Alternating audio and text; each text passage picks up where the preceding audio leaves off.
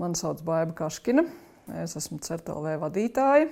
CERTLV ir informācijas tehnoloģija drošības incidentu novēršanas institūcija, kas rūpējas par kiberdrošību Latvijā.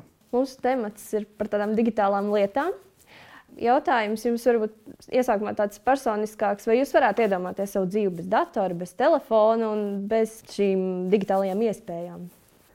Nu, protams, ka savu pašreizējo dzīvi nekādi, jo mans darbs ir visciešākā mērā saistīts ar kibertelpu un ar uh, visu virtuālo. Līdz ar to nu, tā būtu pavisam cita dzīve. No otras puses, uh, nu, teiksim, tādu garāku atvaļinājumu bez šīm tehnoloģijām es varu iztēloties. Tāds man arī šad un tad ir bijis. Bet, uh, nu, protams, ka profesionālā dzīve un darba dzīve ir ļoti cieši saistīta ar tehnoloģijām. Un, uh, nu, šajā jomā bez tām nu, šīs jomas nemaz nebūtu vienkārši. Tā tad nav iebildumu, ja ir tomēr atelpa no tā visa kādā brīdī. Atelpa ir nepieciešama noteikti, jā, bet nu, viss, viss jau atkarīgs, cik tālu atļauj darbs no sevis aiziet. Vai jūs esat arī kādos sociālajos tīklos? Es esmu, jā. Kas ir tā informācijas sadaļa, ko jūs noteikti ar citiem nedalāties, un, un kas varbūt ir tas, ko jūs atļaujat citiem par sevi redzēt šajos sociālajos tīklos? Nu, pirmkārt, jau sociālai tīkli ir dažādi. Tātad mēs, mēs mēdzam likt šajā vienā maisā visdažādākās lietas. Un, nu, ja mēs tā klasiski par sociālajiem tīkliem domājam, tad tas būtu droši vien Facebook.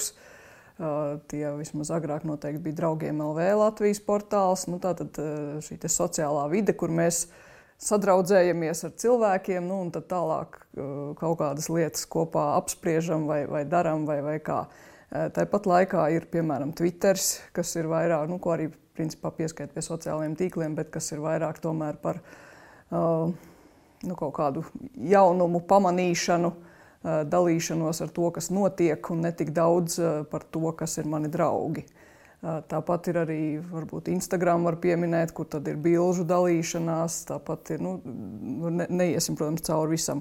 Savukārt nu, šīs komunikācijas platformas, signāls, WhatsApp un tā tālāk, tās es nepieskaitu pie sociālajiem tīkliem. Tas tomēr ir pavisam kaut kas cits. Ja runājam par šo klasiskajiem, nu, tā ir tāda izšķiršanās, būt vai nebūt. Un tur ir nu, viens, viens no argumentiem, ir, ka ja cilvēks tur nav pats ar savu vārdu, tad kāds cits var uztaisīt šo kontu un viņa vārdā sākt darboties. Nu, tā tad viens no iemesliem, kāpēc vispār kontu uztaisīt, ir, lai kāds cits to neizdarītu. Uh, un, nu, tad nākamais solis jau ir, vai, vai tiešām man tas konts ir tikai tāpēc, lai kāds cits to nepaņemtu, vai arī es gribu uh, šo vidi izmantot, lai, lai ar viņu, nu, lai viņai kaut ko iegūtu vai kaut ko uzzinātu. Un uh, manā gadījumā nu, es esmu sev nodefinējis vairākus iemeslus, kāpēc es tur esmu un darbojos. Es domāju, ka tas ir ļoti viegls veids, kā uzturēt kaut kādu kontaktu ar paziņām, kas varbūt nav, nav ciešā draugu lokā. Bet, nu, ja man vajag atrast kādu klases biedru vai studiju biedru, tad principā to šobrīd visvieglāk var izdarīt Facebook. Uh, tāpat arī nu, tas ir uh, teiksim, veids, kā apmēram redzēt, par ko cilvēki runā.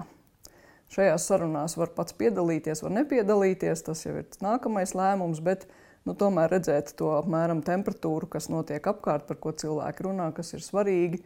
Un, nu, mūsu, mūsu darbā saistībā ar kibertelpu, saistībā ar to, kas notiek, nu, tas ir zināms indikators, ka jā, teiksim, sociālajos tīklos cilvēki sāk apspriest kaut kādu problēma ļoti akūti, ļoti intensīvi, tad nu, skaidrs, ka mums pašiem arī būtu jāpaskatās, kas tur ir, vai, vai tur nav kaut kas tāds, par ko būtu jāsāk uztraukties. Tā kā nu, tie iemesli ir daudz un dažādi. Nu, manā gadījumā es varu teikt, ka arī, arī ir nu, tiešām interese par lielu daļu no tiem draugiem, kas tur ir, kā viņiem iet, ko viņi dara. Tas nav tikai tāda profesionāla zinkārības apmierināšana, bet arī tīri personīgi man ir patīkami redzēt varbūt kaut kādas pozitīvas lietas, ar, kas ar cilvēkiem notiek, un nu, kaut kādā mērā arī padalīties ar to, ko es redzu vai daru. Uh, un vēl viens iemesls, ko es gribēju pieminēt, ir, ka tas ir veids, kā aizsniegt šos cilvēkus, lai viņiem pateiktu kaut ko svarīgu. Un, piemēram, ja ir kaut kāds jauns uzbrukuma veids, jauna uh, kampaņa, uh, tad ar Facebook mēs faktiski sasniedzam visvairāk cilvēkus. Un to mēs gan no certa puses, tātad, kā no korporatīvā konta darām, gan es šo ziņu, ja tā tiešām ir svarīgi, pārsūtu arī saviem draugiem. Un es zinu, ka, ja viņi, nu, ka es nepārsūtu daudz, es pārsūtu tikai to, kas ir tiešām svarīgi, un es zinu, ka viņi pamanīs un viņi ņems vērā. Tā kā, nu, tas ir arī veids, tieši kanāls, kur, kur es varu pateikt, ka okay, šis ir tiešām svarīgi. Jūs teicāt, ka jums svarīgi redzēt, kā jūs draugiem iet, kas varbūt tās ar kaut kādu informāciju dalās par sevi.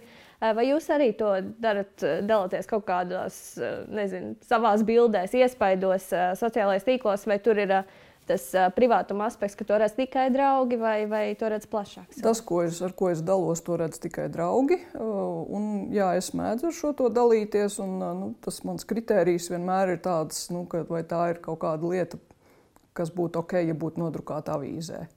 Uh, un, nu, tad, tad, tad, nu, vai, vai vienalga Delfa portālā vai LSM portālā. Ja. Ja tas ir ok, tad, tad man nav iebildumu. Kaut arī es dalos tikai ar saviem draugiem, bet um, nu, tā tad jebkurā gadījumā jāpieļauj doma, ka tas var aiziet plašāk, tas var parādīties jebkur. Ja man uh, liekas, ka, ka man par to nekādā mērā nav jākaunās vai, vai tas man nevar radīt uh, nērtu situāciju, tad uh, es varu ar to dalīties. Nu, jūs teiksim, par bildēm vaicājāt, es fotografēšana man ir viens no tādiem nopietniem hobijiem. Un, Līdz ar to es arī publicēju bildes, bet nu, man tas princips ir, ka es publicēju bildes bez cilvēkiem. Ja ir kādreiz cilvēki, nu, tad viņiem tiek paprasīts, vai viņi uh, tam piekrīt. Bet, nu, ja tā ir dabas fotografija, nu, tad, tad ir kaut kas skaists sanācis tad, uh, un gribās tiešām parādīt draugiem, tad es arī to daru. Tomēr tā ir tāda socializēšanās vieta. Arī. Tieši tā, jā, un, un nu, tas laiks, kad cilvēki satikās uz bilžu vakariem klātienē, diemžēl ir sen pagājis. Līdz ar to nu, šis ir viens no tiem veidiem, kā varbūt parādīt, ka jā, bija, bija tur un tur un tiešām bija ļoti skaisti. Mēs kaut kādā ziņā jau pieskārāmies tiem paradumiem, kā, kā darboties šajos sociālajos tīklos. Kādi ir tie jūsu paradumi? Kā mums uzvesties sociālajos tīklos, lai tas būtu droši? Nu, tas, protams, nav viegli atbildams jautājums. Un es domāju, tas zelta likums ir tiešām kritiskā domāšana un, un kritiska pieeja tam, ko tu redzi. Uh, viena no problēmām, ko mēs ka, nu, no darba puses esam daudz pamanījuši, ir, ka cilvēki uh, domā, ka ja es šo reklāmu vai paziņojumu vai kaut ko ieraugu Facebook, ka tas ir ticamāk nekā ja es viņu ieraudzītu jebkur citur internetā. Un tā tas nav. Skaidrs, ka arī Facebook ir pilns ar viltus reklāmām, ar maldīgiem solījumiem, ar, ar uh, viltus produktiem, nu, jebko. Tātad mums tam visam jāiet, jāpieiet tikpat kritiski, kā ja mēs viņu atrodam jebkur citur plašajā tīmeklī. Uh, nu, savukārt, uh, vēl viena šķautne, uh, ko arī mēs mēģinām stāstīt cilvēkiem, un es arī daudziem paziņām esmu mēģinājusi glābt situāciju, ir nu, tātad vienam no draugiem tiek uzlauzts konts, un tālāk jau viņš it kā savā vārdā, bet patiesībā jau tas ir ļaundaris, izplata kaut kādu ziņu vai nu tur Rekā es laimēju loterijā, piesakāties jūs arī, vai, vai ieguldīju kriptovalūtās, piesakāties jūs arī, vai brīnišķīgi spēlīti, uzklikšķini un nu, kaut kas tur notiks. Vai, vai, nu, tā, tas schēmas visdažādākās. Jābūt uzmanīgam, jābūt ar kritisku domāšanu. Nu, manā gadījumā, ja es kaut ko tādu pamanu, ka cilvēks ir dalījies ar kaut ko, nu, ko ir skaidrs, ka viņš pats nav dalījies, nu, tad tas uzreiz ir signāls, ka šim cilvēkam ir vai nu jāpiezvan, vai jāuzraksta kādā citā kanālā un jāpasaka, ka ar viņa Facebook kontu nav kaut kas kārtībā. Tā kā nu, tie, tie paradumi.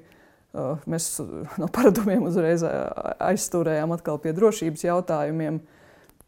Bet es domāju, ka tā ir tāda svarīga, svarīga tēma, par ko vienmēr ir jāpiedomā tā kritiskā domāšana drusciņi uz visu skatīties tādām aizdomām, tīmeklī, ko mēs redzam. Diemžēl, jā, jā nu, nu, mūsu darbā, protams, tas ir ļoti raksturīgi uz visu skatīties ar aizdomām, bet zināms aizdomu līmenis, es domāju, ir vajadzīgs katram, kas lieto gan sociālos tīklus, gan vispār eh, interneta tehnoloģijas, jo nu, nevar ticēt visam, ko tur redz.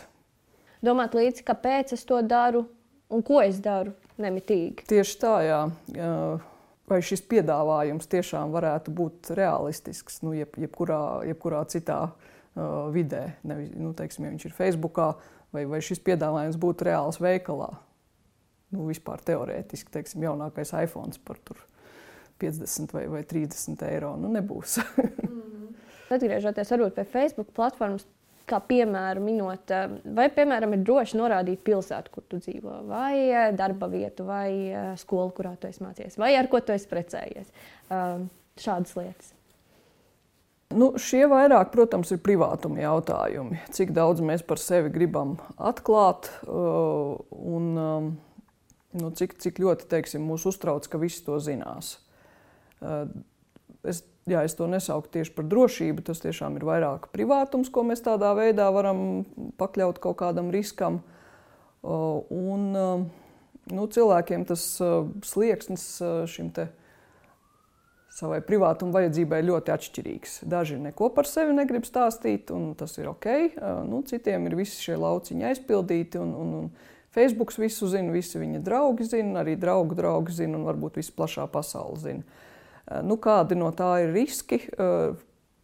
Riski, protams, ir, varētu būt saistīti piemēram ar sociālo inženieriju. Nu, tātad sociālās inženierijas uz, uzbrukumi ir viena no uzbrukuma grupām, kur potenciālais uzbrucējs mazliet papēta, kas jūs tāds esat, kur esat uh, mācījies, kur strādājat, kur dzīvojat, un tālāk jau nu, varbūt uh, noskaidro pēc bildēm, pēc kaut kā kāda ir hobija, nu, un tad tālāk jau izveido kaut kādu piedāvājumu, kurš ir ļoti mērķiecīgi veidots tieši konkrētiem cilvēkam, piedāvājot kaut ko, kas viņu varētu interesēt. Nu, tad tālāk mērķis ir vai nu panākt, lai šis cilvēks uzklikšķina, piemēram, pielikumā esošiem dokumentam, kas inficē viņa datoru, vai nu, tas var būt arī mēģinājums izkrāpt kaut kādas maksājumu karšu detaļas vai citus finanšu datus. Nu, schēmas visdažādākās, bet principā ar šo, ka mēs publicējam par sevi informāciju, mēs sev palielinām risku tikt pakļautiem sociālās inženierijas uzbrukumiem. Nu, atkal, ja mēs ļoti labi apzināmies, ka okay, es esmu uh, norādījis to un to. Un, uh, nu, tas potenciāli vis, visiem pasaka, ka es mācījos Latvijas universitātē, un man tas ir ok. Uh, es zinu, ka es uzmanīšos. Nu, tad labi. Uh, protams, ka ir kaut kāda robeža, kuru, kuru, kuru mēs ļoti iesakām nepārkāpt. Uh, nu, piemēram, nepublicēt, ka rekur man jaunais putekļu sūcējs, ko es nu pat nopirku, un, un kredītkartes stāv tajā atvilknē. Nu, tādas lietas, ja, kas jau ir stipri pāri robežai. Bet nu, šie lielie dzīves fakti par to, kur es esmu mācījies, kur es strādāju, nu, jā, tā ir katra personīgā izvēle, cik daudz no tā ielikt un apzināties, ka tas vienkārši var būt kāds no veidiem, kā mūs var mēģināt apmānīt. Šie uzbrukumi tādi personificēti, uz kuriem vieglāk varbūt iekrist. Tieši tā. Un, nu, principā jau visi pētījumi rāda, ka katram cilvēkam var, var izveidot tādu uzbrukumu, uz kuru viņš iekritīs. Tikai jautājums, cik daudz laika tam jāpatērē. Tā kā nu, arī katram ir jāapzinās tas uh, savs riska līmenis. Cik tu esi varbūt interesants mērķis. Nu, tā tad uh, skaidrs, ka ja, ja cilvēks, cilvēkam darba uh, kontekstā ir pieejama kaut kāda informācija, kas varētu būt uzbrucējiem interesantāka, vai cilvēks ir turīgs, nu, tad viņam ir pietiekami liela naudas līdzekļi pieejami. Eh, nu, tie ir tie faktori, kas noteikti palielina eh, šo risku, ka kāds varētu papūlēties un veltīt laiku, lai uzbruktu tieši konkrēti šim cilvēkam. Jūs minējāt, ka no bildēm arī ļoti daudz var izsacināt par cilvēku. Par to arī jādomā Instagramā, piemēram, veidojot savu. Protams, protams mēs eh, nu, tātad atkal, ja ir kādam interesi par konkrēto mērķi, nu, mēs varam cilvēku uzskatīt par mērķi šādiem vai nu sociālās inženierijas uzbrukumiem, vai, vai varbūt arī citiem mērķēta veidu uzbrukumiem. Eh, tad uzbrucējs apskatīsies visu, kas ir pieejams publiski par jums. Un, eh, nu, ja bildēs ir redzams daudz par, par māju, par eh, dārzu, par to, cik ir suņi, vai varbūt suņu nav, ir žurciņas mājās, nu, tad tur dažādas secinājumus uzreiz var izdarīt. Kā ir piemēram ar lietotnēm telefonā? Kas cilvēkiem būtu jāņem vērā, pie kā jāpiedomā, tad, kad mēs tās lietojam? Nu, viens ir lietošanas aspekts, otrs ir, protams, tas, ko mēs vispār instalējam uz savu telefonu. Jo nu, tie, tie pamatlietas un, un, un nu, tāda jau tiešām ABC ir, ka nevajadzētu instalēt no uh, kaut kādām neoficiālajām lapām lietotnes, jo nu, tomēr šajās oficiālajos um, uh, saitos gan, gan Android, Google platformā, gan, gan iPhone platformās mēģina pārliecināties, ka aplikācijas ir leģitīmas. Ir gadījumi, ka, ka šie pārbaudas mehānismi neatklāja visas aplikācijas ar kaut kādu ļaundabīgu potenciālu, bet nu, tomēr lielākajā daļā gadījumu uh, var uzticēties, ka tas, ko tu no turienes uzinstalē, būs, nu, vairāk vai mazāk nekaitīgs no tīri no kiberdrošības viedokļa. Nu, tā tad viens ir tas, ko mēs instalējam. Otrs ir, um, kas lieto telefonu. Ja jūs esat vienīgais lietotājs, nu, tad jūs apmēram arī visu ziniet, kas uz tā telefona ir. Vismaz jums vajadzētu zināt. Ja telefonu lieto gan vecāks, gan arī viņa bērns, tad nu, visticamāk, agrāk vai vēlāk bērns uzinstalēs vienu, divas, piecas spēlītes, par kurām vecāks nebūs informēts. Un, nu, tā tad tā spēlītes var gadīties, ka, ka dara ne tikai to savu spēles funkciju, bet viņiem ir vēl kaut kādas papildus funkcijas. Nu, tā tad viens būtu tomēr kaut kā mēģināt sekot līdz tam, kas man ir uz tā telefona. Nu, kaut vai nezinu, reizes ceturksnī iziet cauri sarakstam un saprast, nu labi, šo es tiešām nezinu, kas tas ir. Visticamāk, man viņu nevajag vākšu prom. Par lietošanu. Nu, es domāju, ka tas arī ir ļoti plašs jautājums. Un, Nu, viens no, no tādiem zelta likumiem, vismaz agrāk, bija, ka mēs varam atslēgt tās funkcijas, ko mēs šobrīd nelietojam. Nu, piemēram, ja mēs šobrīd GPS telefonā neizmantojam, tad mēs viņu varam atslēgt. Un, nu, tā tad nebūs šī apdraudējuma. Ja kāda aplikācija bez mūsu ziņas gribētu piekļūt mūsu atrašanās vietai, tas nebūs iespējams, jo fiziski GPS ir atslēgts. Tas pats ar, ar Bluetooth tehnoloģiju šobrīd nelietojam, atslēdzam.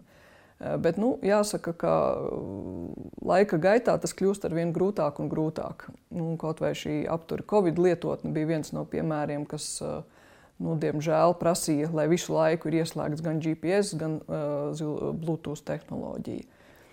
Uh, nu, tad ir jāizvērtē šie riski, vai es uh, atstāju ieslēgtas šīs tehnoloģijas un lietoju šo lietotni vai, vai nē. Bet šo GPS varētu katrai lietotnei norādīt, vai viņi ieslēgt vai neieslēgt. To, to, tam arī var sekot līdzi. Tam var sekot līdzi, jā, tieši tā. Jaunākās telefona aprētājas sistēmās, protams, ir iespēja katrai aplikācijai paskatīties, kādas tiesības viņa prasa. Un, ja viņa prasa kaut ko, ko jūs prāt viņai nevajag, tad to var arī neatļaut. Nu, tad nākamais jautājums ir, vai tā lietotne joprojām darbosies vai nedarbosies. Uh, Um, nu, diemžēl, protams, ļoti neliels cilvēku skaits seko tam līdzi un, un, un tiešām iedziļinās tajās tiesībās, kas tiek prasītas. Nu, tā arī ir realitāte. Tas, ka mēs nelasām tos noteikumus īstenībā, kas būtu jāizlasa par katru to lietotni. Nu, tas noteikumi jā, ir vēl, vēl nākamais stāsts par to, uh, ko šī aplikācija īsti dara un kādus datus viņa uh, par mums vāc vai nevāc, sūta prom vai nesūta prom. Um, nu, diemžēl uh, ir tiešām jāiegulda diezgan daudz pūļu, lai, lai pilnībā saprastu un pārvaldītu šīs lietas. Tāpēc aicināt visus cilvēkus to darīt, nu, var, bet, bet skaidrs, ka reāli nu, to darīs tiešām maza daļiņa. Nu, tādas svarīgākās lietas, protams, ir tad, kad mēs kaut ko jaunu instalējam, nu, paskatīties, lai, lai tā tiešām ir tā īstā aplikācija, ko mēs vēlamies. Nu, piemēram, ja mēs gribam signālu uh, sarunu to, šo aplikāciju, tad pārbaudīt, ka mēs neuzinstalējam kaut ko ar ļoti līdzīgu nosaukumu, kas patiesībā ir kaut kas pavisam cits. Nu, jā, pasakot, kādas šīs atļaujas aplikācija prasa, ja tas ir uh, piemēram uh, nu, nezinu, kalkulators, nu, tad varbūt viņam nevajag pieeja mūsu kamerai un mikrofonam, nu, tam līdzīgi tādas acīm redzamas lietas. Bet ļoti daudzos gadījumos jau šīs prasības ir leģitīmas, un nu, mums ir vienkārši jāpaļaujas, ka aplikācijas programmas veidotājs ir bijis godprātīgs un nekādas papildus nevēlamas iespējas tev tur nav iestrādātas. Vai jūs varētu pastāstīt, kas ir digitālā pēda? Kāpēc mums vajadzētu katram par to piedomāt?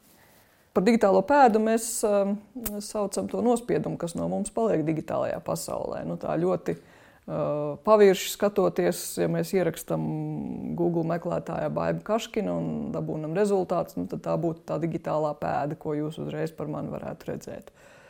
Protams, ka digitālā pēda ir plašāka par to, ko, ko var, var atrast Google. Uh, tāpat ir dati šajos sociālajos tīklos, ir, ir dati no varbūt dažādām slēgtākām datubāzēm. Un, Nu, būsim atklāti šobrīd, ja kāds piesakās darbā, ko tad darba devējs pirmo dara, nu tā arī ir paskatās uz šo digitālo pēdu, kas tas ir pa cilvēku, kas mums te ir pieteicies. Uh, varbūt pat uh, viņi pēc vārdu un uzvārdu man jau zina, bet nu, viņi nezina, varbūt, ar ko es nodarbojos brīvajā laikā, nezina, uh, vai es rakstu vai nerakstu kādus komentārus, piemēram, portālos un tā tālāk. Nu, arī mēs, kad, kad pieņemam darbā cilvēkus, protams, paskatāmies, ar, ar ko tad, eh, kas tad ir tās pirmās lietas, ko, ko mēs par viņiem varam atrast. varbūt tie ir kaut kādi ļoti radikāli politiskie uzskati, kas uzreiz ir nu, tāds signāls, ka okay, šis ir jāņem vērā. Varbūt ka, ka mēs nemaz nu, negribam un nevaram tālāk runāt par sadarbību. Tā kā digitālā pēda mums katram ir lielāka vai mazāka.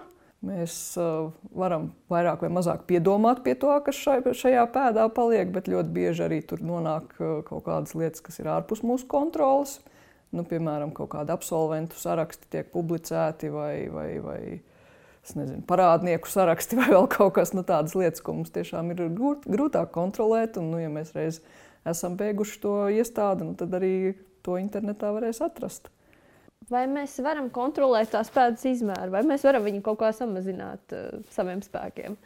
Noteikti varam, jā, un ir, ir uh, cilvēki, kas uh, ļoti, ļoti apzināti pie tā piedomā un darbojas šajā virzienā. Nu, tieši kiberdrošības jomā strādājošiem, es domāju, tas ir ļoti raksturīgi, un, un liela daļa manu kolēģi ir par to tiešām ļoti tādi, nu, pārliecināti un, un piedomā.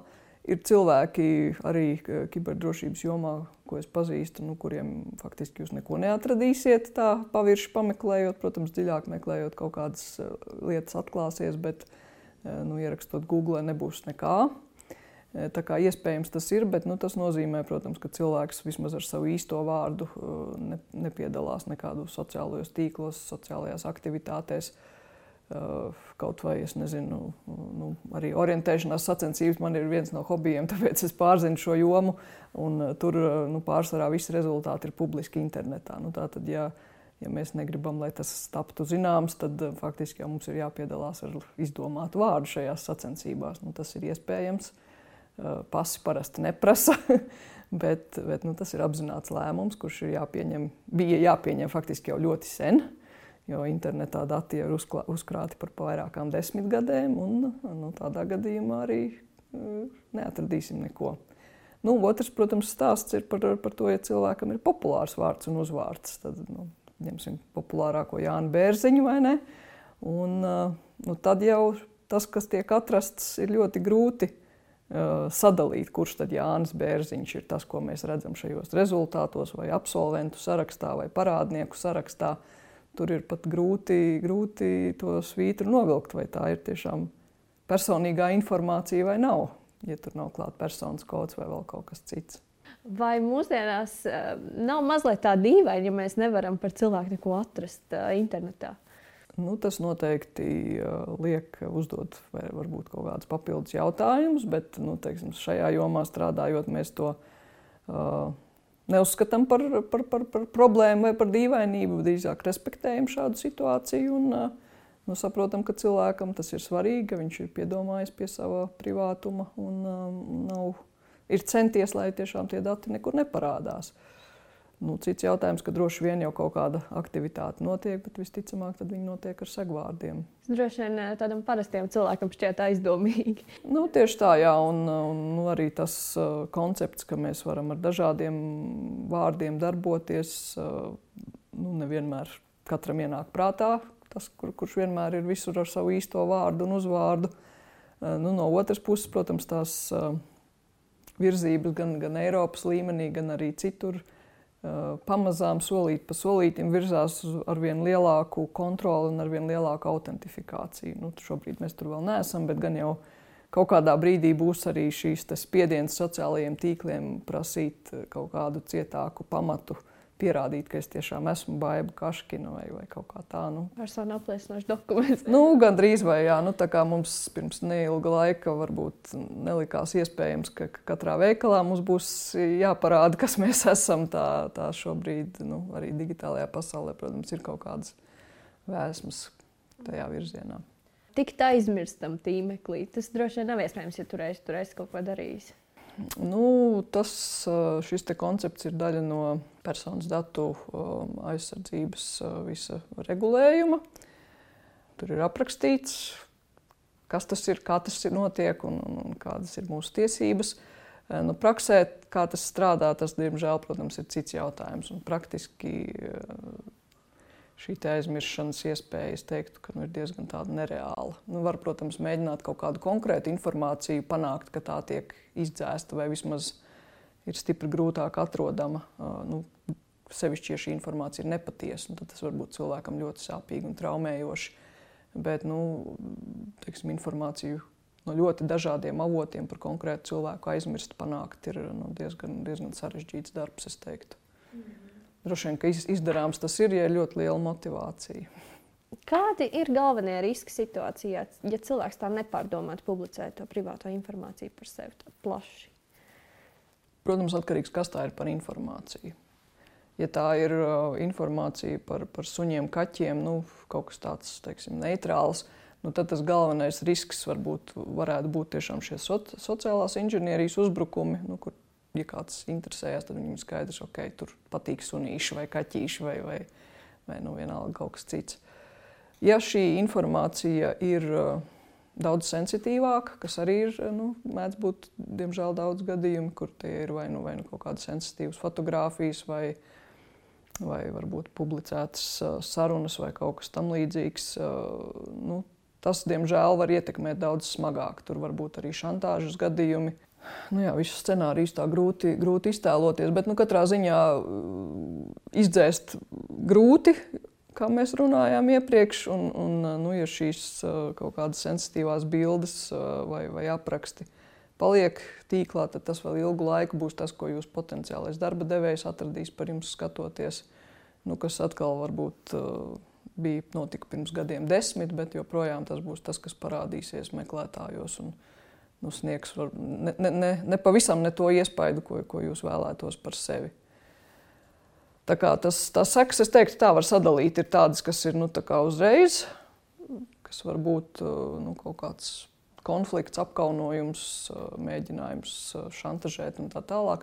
Nu, un tad šīs tālējošās sekas, ka vēl pēc desmit gadiem arī kāds atradīs šo bildi, kur kāds nu, bija nezinu, piedzēries vai vēl kaut ko. Nu, diemžēl Agrāk, agrāk šādas iespējas bija stipri limitētākas, kad bija jāiet meklēt uh, vecie avīžu raksti bibliotekās. Sociālajā tīklā arī par mums vādas datus. Kā tie tiek Protams, izmantoti jā. un kādas var būt sekas tam? Nu, tas ir vēl viens, uh, vēl viens varbūt, tāds, uh, aspekts, kas ir jāapzinās, ja jūs izlemjat lietot sociālos tīklus, ka jūs esat produkts. Nu, Tātad jūs nemaksājat par šo lietošanu, jūs esat produkts, kas tiek pārdots tālāk. Tātad viss, ko mēs par sevi tur izstāstām, tas tiek uh, savākts, sakategorizēts un izmantots, lai mums piedāvātu pareizās reklāmas, lai uh, piedāvātu pareizos uh, produktus, aicinātu paskatīties kaut kādas tēmas, kas mūs varētu interesēt. Un, nu, tā no vienas puses skatoties, jau tā doma ir ļoti nu, nezinu, laba, pareiza. Kāpēc, kāpēc man rādīt reklāmas, kas man galīgi ne, neinteresē labāk? Uh, lai, lai man rāda reklāmas, nu, kas man tiešām varētu patikt un interesēt. Tur, nezinu, par jau pieminēto sporta apģērbu vai, vai fototehniku vai nu, kaut ko tādu, kas man, ar ko es kā, pati parādu, ka man tas patīk un interesē. Nu, no otras puses, skaidrs, ka to var izmantot nu, dažādos arī veidos, kas varbūt mūs līdz galam ir neapmierina, nu, ka mēs negribam, lai, lai tik daudz par mums zina un lai šo informāciju izplatītu tālāk reklāmdevējiem un citām trešajām pusēm. Bet, nu, šis ir tas naža asmens, daudzšķautņainais nazis ar daudziem asmeņiem, ar, par ko ir jāpadomā un jāizlemj, vai tas ir ok. Ja jā, tad, tad, tad, tad es nesūdzēšos. ja nē, nu tad, tad vai nu es nebūšu šajos sociālajos tīklos, vai arī nelikšu nekādu informāciju, vai centīšos likt pēc iespējas mazāk, lai, lai viņi nevarētu izmantot. Tie reklāmdevēji, kas izmanto šos datus, vai tās trešās puses var būt arī kaut kādi citi cilvēki, vai tie dati var nonākt pie kāda, kam ir varbūt kaut kādi ļauni nodomi? Nu, mēs jau mm, esam visdažādākos. Uh, gadījumus dzirdējuši gan Facebook kontekstā, gan, gan citos kontekstos, gan, gan vēlēšanu ietekmēšanas sakarā, gan, gan citos notikumos. Nu, tās iespējas ir daudz un dažādas, un, un dažas ir leģitīmas, dažas varbūt ir vairāk tādas pelēko pusi. Bet nu, katrā ziņā nu, situācija, kurā uh, Facebook paņems visus datus un viņus pārdos melnajā tirgu uh, kiberzagļiem, nu, tas būtu diezgan brutāli. Un, un, nu, tāda situācija visticamāk atklātā veidā nekad nenotiks. Bet nu, tas, ka kaut kas kaut kā var noplūst, nu, ar to arī ir jārēķinās. Arī, arī tas, ka mēs, nu, pat, ja, pat ja šis sociālais portāls šo informāciju labprātīgi neatdos, viņi var tikt kaut kādā veidā savākta, vai nu izmantojot kādu ievainojamību, vai, vai vienkārši tāpēc, ka šī informācija ir pieejama un nu, tālāk jau viņa nonākt, nonākt jebkur. To, tas ir tas, ar ko jārēķinās. Jā. Mm, cilvēki diez vai aizdomājas par šo pusi, ka tie sociālie tīkli tos datus mierīgi var paņemt no mums. Tas ir, jā, es varbūt sākumā to neuzsveru. Tas ir, protams, tas ir pirmais, ar ko mēs uh, samierinamies tajā brīdī, kad mēs piesakāmies, ka viss, ko es tur ievadu, vairs nav mans, bet to zina arī Facebook. Nu, ir tā, tik daudz joku par, par to, kā Facebook kā saka, vadītājs uh, zina par jums daudz vairāk nekā jūs pats. Ko jūs varētu ieteikt cilvēkiem, kas būtu tādi vienkārši ieteikumi, lai viņi nekļūtu teiksim, par uh, krāpnieku upuriem? Jā, nu, ja būtu tādi pavisam vienkārši ieteikumi, ko viegli ievērot, tad jau droši vien, ka, ka mēs visiem to jau būtu izstāstījuši. Uh, nu, tātad tādas, tādas vienkāršas lietas, ko, nu, manuprāt, uh, var mēģināt uh, ieviest un lietot. Nu, pirmkārt, ir šis uh, nelaime ar parolēm. Mums visiem ir desmitiem, divdesmitiem, simtiem paroļu. Un, uh, nu, tad ir uh, daži, dažādi varianti, kā cilvēki ar to tiek galā.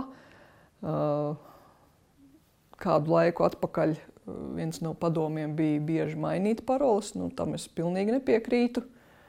Jo, ja paroles ir bieži jāmaina, tad viņas ir vai nu triviālas, vai visur vienādas. Šie abi ir ļoti slikti varianti. Nu, tā tad uh, faktiski vienīgais tāds, nu, teiktu, balans starp visām šīm iespējām un, un uh, problēmām ir uh, unikālas paroles, garas, sarežģītas, bet viņas tiek glabātas paroļu pārvaldniekā. Tad mēs viņus nevaram atcerēties, tas nav iespējams. Bet mums ir programma uz datoru, uz telefonu, vienalga, kur mums ērtāk, abās vietās, visās vietās. Uh, Un mēs atceramies vienu paroli, kas ir tiešām gara un sarežģīta, ar kuru tiek aizsargātas visas pārējās. Un tālāk jau tās ir uh, garas, sarežģītas. Mēs viņus varam mainīt tik bieži, cik ārējais resurss pieprasa. Mēs vienkārši noglabājam šajā datubāzē jaunu paroli. Un, nu, tādā veidā vismaz viena no šīm uh, riska jomām ir nosekta. Mums nav tā, ka parola atkārtojās, jo viena no nelaimēm, kas, kas ir, ja mums ir vienādas paroles vairākās vietās, ir ja vienā vietā šī datubāze tiek nozagta, tad uzbrucējs var iekļūt otrā vietā, kur mums ir tāda pati vai līdzīga parole. Nu, lūk, un otrs bija par divu faktoru autentifikāciju, divu vai vairāk faktoru autentifikāciju. Ja ir iespējams, tad iespējojam to, lai nav no, tikai šis paroles jautājums. Nu, tie ir tādi pamatlietas, protams, ka, ka ar to arī var nepietikt, un ir situācijas, kur, kur vienalga tiek nozagti gan sociālo tīklu konti, gan citi konti, kaut arī ir bijuši šī divu faktoru autentifikācija. Bet, nu, tās ir tās pamatlietas, ko, ko, ko vajadzētu tomēr saņemties, izdarīt un lietot. Nu, un tad nākamais, varbūt, ja vispār par padomiem, tad tomēr ieviest atsevišķu maksājumu karti pirkumiem internetā, lai tā nav saistīta ar mūsu pamata kontu, kur glabājas visa aldziņa, bet uztaisam atsevišķu kontu, atsevišķu karti, un to arī izmantojam pērkot internetā lietas ja tā karte aizies, ne, neceļos, tad uh, zaudējumi nu, būs tieši tik lieli, cik tur būs uh, palikuši, palikusi nauda pēc pirkuma. Šīs naudas lietas, laikam, arī ir tās, kuras visvairāk cilvēks uztrauc īstenībā. Tas ir tāds vissāpīgākais vis zaudējums, ko uzreiz izjūta. Tas nav kaut kas, kas būs pēc desmit gadiem, tas ir tagad. Un, un šodien man noņēma 100 eiro, un nu, tas ļoti sāp. Un, nu, tā tas ir labi, ja tie ir tikai 100 eiro. Vai jūsuprāt, nākotnē šis jautājums par mūsu datu drošību kļūs vēl aktuālāks?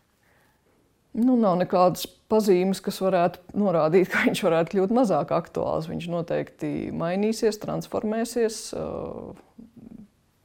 Ja mēs paskatāmies vēsturiski, tad no nu, agrāk arī mēs vairāk uztraucāmies par e-pasta drošību, par uh, par varbūt mājaslapu kaut kādu aspektu, drošības aspektiem. Nu, šobrīd uh, sociālie tīkli ir viena no mūsu galvenajām arī šīs dienas sarunu tēmām. Uh, tāpat arī daudz tiek runāts par, par to, cik drošs ir saraksts visās šajās sarunu sistēmās, kā, kā WhatsApp signāls, telegrāfa un tā tālāk.